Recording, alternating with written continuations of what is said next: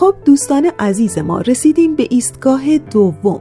امروز شنونده قسمت اول از یک نمایشنامه رادیویی هستین با عنوان میقات سوم. ازتون دعوت میکنم به قسمت اول از این نمایشنامه رادیویی گوش کنید.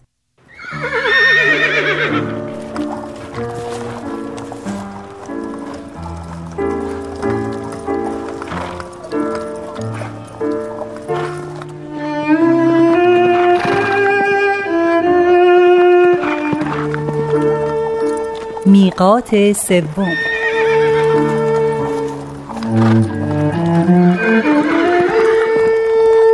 نویسنده زنده‌یاد خرقانی.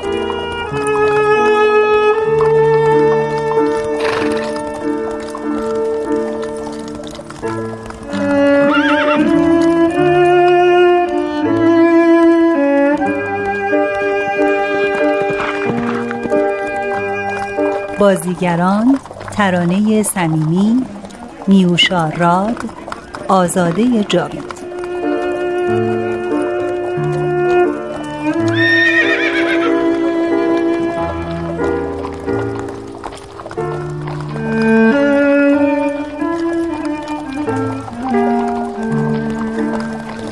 کارگردان: آزاده جاوید.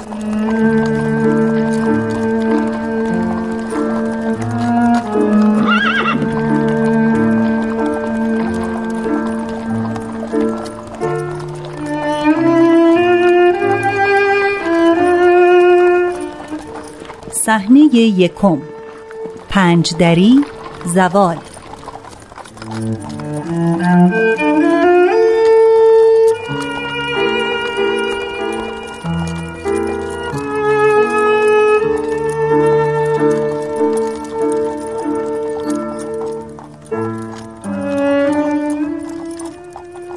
نور می آید.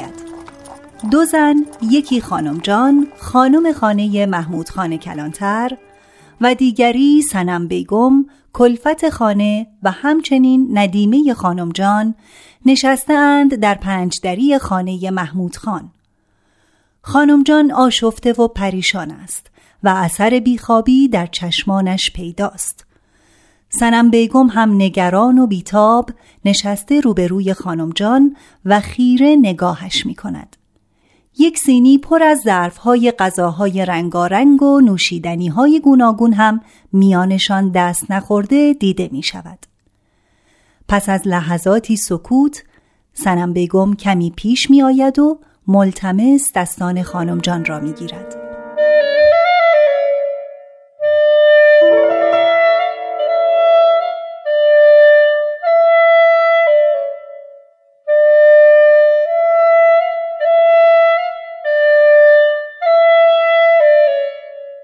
چشمانتان قواره آتش است خانم جان، رنگ به صورتتان نمانده. بیایید و دست التماس این کلفت را پس نزنید. کم نیست از دیشب تا به حالا گریه کردن و پریشانی.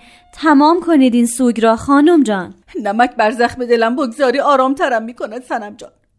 مکافات من کمترینش 1000 سال گریستن است و لباس بر تن دریدن. آخر شما چه تقصیر داشتید صنم به فدایتان؟ تا مهمان این عمارت بود که از مهر شما کم ندید. کجا ما مهربانی کردیم با او؟ طاق این عمارت بر سرم خراب شود که تا بود سجن او اینجا بود. ما میهمان کشیم صنم جان، میهمان کش. آتش نفرینش دودمانمان را به باد می‌دهد. او نفرین نکرد. او را ندیدید که چه مهربان ودا گفت؟ نقل مهربانیش بیشتر دلم را می‌سوزاند. با این همه شما عمد نکردید، بی جهت خود را به محکمه نکشید. حکم که بشود دیگر شده. حکم محکمه ذلاللهی بود، حکمی که مو لایه درزش نمی رود. شما که می دانید من هم دوستش داشتم. از شما چه پنهان، امروز در پستو و صندوق خانه اشک‌ها ریختم. خراب شود و بسوزد آن محکمه که تا روز اجل عذاب آتش نصیب من کرد. به پر و پای خود نپیچید، خوب است کمی دور شوید از این خیالات. چه میگویی صنم جان؟ مگر میشود این خیالات را پراند از این فکر؟ اصلا بیایید کمی راه برویم میان حیات. خنکای حوض و سبزی درختان جلا میدهد به فکرتان. نشسته‌اید در این پنجدری که چه؟ هوا که به سرتان بخورد کمی فکرتان آرام میگیرد. نه، نمیتوانم. قدم هایم پس و پیش نمیشوند صنم جان. نه خانم جان، اینطور نمیشود. این زبان اگر حالا به کار نیاید باید غذای گربه های مطبخ شود. های دل دل دلم خون شد ز نازت، ای محجبینم های ای بهترینم. رنگ رنگ رنگ رخت چه ناز است، چشمات سیاه است، های چشمات سیاه است. تو تو تو تو خوبی صنم جان، خوب است مونسی چون تو داشتن. کاش کمی از آن سکینه چشمانت مال من بود. کاش می توانستم کمی مثل تو آرام باشم در این زهر ماتم زده.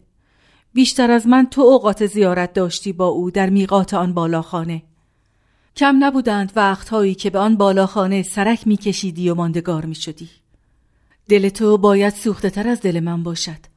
عجبم از این همه صبوری. اوف خانم جان، من فقط کلفتم، همین.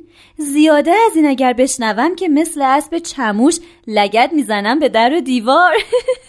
نه صنم جان، تو انیس و مونس من بوده ای در این چند سال که عقدی محمود خان بودم. اگر تو نبودی که این آتش سینه‌ام را خاکستر میکرد و حرفهای نگفته بیخ گلویم را میگرفت به خفه کردن. تسکین میدهد حرفهای تو.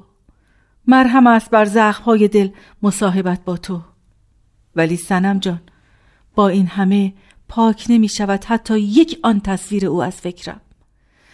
هر طرف که سر می چرخانم او را می بینم. او را می بینم پشت ارسی رو به حیات. می بینمش زیر آن دیوار که عصرها می نشستیم آنجا به عرض دل گفتن. لاینقطع صدای ادعیه خواندنش در گوشم می پیچد از توی آن بالاخانه. در این 2 سال و از یک نیمه کم هر روز او بود، پای درخت سیب حیات، زیر ستونهای ایوان اندرونی، لب حوض، پشت همه پنجره های این عمارت یا حتی میان اشکاف های صندوق خانه. وقتی آمد نمیدانستم دل بهش میدهم، نمیدانستم. آه خانم جان، قرار نبود باز اشک بیاورید به چشمهایتان. زبانم برود زیر ساتور، هنر که ندارد این یک مسقال زبان ناقابل. بکنم بیاندازمش جلوی سگ‌های گذر، سنگین ترم بالله. خیال او در سرم میپیچد، اشک‌هایم بی اختیار میریزند. های های خانم جان، اگر محمود خان ببینند این اشک‌ها را چه میکنید؟ مگر ما را مشروط نکرد به نریختن اشک؟ دلم را نلرزان. تو میگویی چه کنم با این اشک‌ها که بی شرط میریزند؟ نمیشود پنهانشان کرد صنم جان، نمیشود. تا کی باید اشک‌ها را پنهان کرد از خوف سقلمه و کتک؟ این اشک‌ها را صاحبیست چشم‌هایم. محمود خان هم که ببیند باز بی اختیار میریزند از این چشم‌ها. های های، من از شماتت محمود خان هم خوف میکنم. آخرین محمود خان شما صاحب منصب است. دستانش سفتی آهن و سنگینی فولاد دارند. چند باری مزه دست‌های سنگینش را چشیده این تن من. شما را به خدا بزرگی کنید و نگذارید ببیند این اشک‌ها را، لااقل به خاطر من. آه خانم جان، امانم بدهید، امانم بدهید. کاش میشد دست بالا کنیم برای مجلس عزایش. ها؟ برای محمود خان؟ برای او، برای او صنم جان. اوف، کدام مجلس را میشود برپا کرد که حکم شده به برپا نکردن؟ اینها حق او نیست. ما کجای این جهانیم؟ در این حکم کده مردان ما کجا ایستاده ایم؟ در بازی گنجفه این مردان اسافل در چشم، آنها حاکمند و ما چون اوراق در دستشان. بگذارید در این امارت امر مردانه متا باشد. بگذارید ما لابد باشیم به قبول. اینطور که نمیماند تا قیامت. اصلا میدانید اخبار این گفت و شنید اگر به محمود خان برسد چه میشود؟ هیهات میشود خانم جان، هیهات میشود. پس تمام کنید این اشک‌ها را، دردتان به این جان ناقابل. دلم قسیان دارد، زبانم چون چوب خشک شده، نفسم حبس می شود در 4 دیواری سینه‌ام. او از سجن این خانه جست و ما هنوز زنجیری زنجیرهای این خانه ایم. رنگ به صورتتان نمانده، از پا می افتید از این غم و اشک و بی‌غذایی. هوای این 5 دری خفقان می آورد. پس برویم به ایوان. تخت می گذارم و پشتی سفره می اندازم برایتان. وقتش رسیده چیزی بخورید.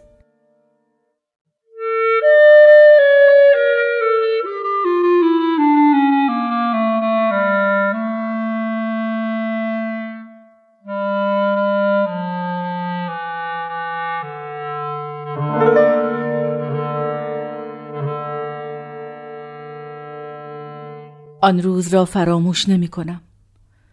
تصویرش هنوز در یادم مانده. تصویر همان روزی که اول بار پا گذاشت در این پنجدری.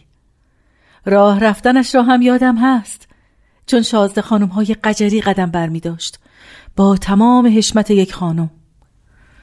آن روز این هوا آتش داشت، بی خنکایی اندک. نشست اینجا، همین جایی که تو نشسته ای. آن روز هم مثل امروز غم داشتین آسمان. شاد نبودن چشمایش. از او پرسیدم چه شده؟ جواب نداد، اما در چشمهایش حرفهایی بود پنهان.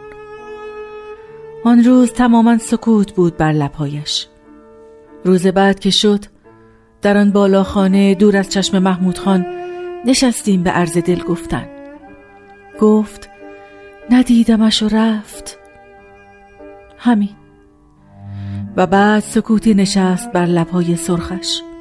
آن روز ندانستم که را میگوید، ولی امروز در این گرفتگی ظهر کمی از حال آن ساعتش را میفهمم. ها خانم جان، دانستم همسفر خاطراتش که بشوید از چشمانتان اندوهتان کم می شود. حالا که نگاه می کنم تنها دلخوشی من همین خاطرات اوست. خاطراتی که برایم گاه محو می شوند و گاه پیدا. تو هم بگو صنم جان، خاطرات او را تو در گوشم بخوان. تو بگویی مرهمی می شود بر این زخم نشسته بر دلم. باشد. آن روز از یادم نمی رود، همان روزی که ایستاده بودیم وسط حیات، همان روزی که سایه ها محو بودند، همان روزی که خنکی حوض به صورتهای من می خورد. شما نبودید خانم جان، اما من بودم. در آن صلات ظهر چشم دوخته بود به درخت، با لبخندی که بر لبهایش بود. مهربان نگاهش می کرد چون مادری. بهش گفتم سال پیش خشکیده بود این درخت سیب ما، شاخه هایش شده بودند لانه کلاغ ها. دم غروب صدای کلاغ ها که بلند می شد خوف می افتاد در دلم.